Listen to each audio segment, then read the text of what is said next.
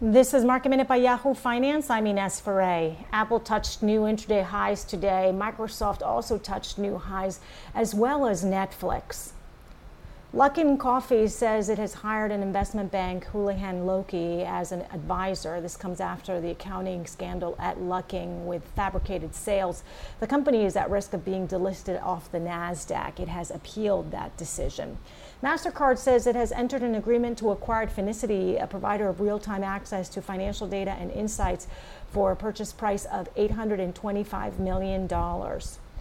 And Spirit AeroSystems, Boeing's largest supplier, is asking for relief from its lenders as its finances are stretched by the COVID 19 pandemic and the 737 MAX production halt. For more market minute news, head to yahoofinance.com.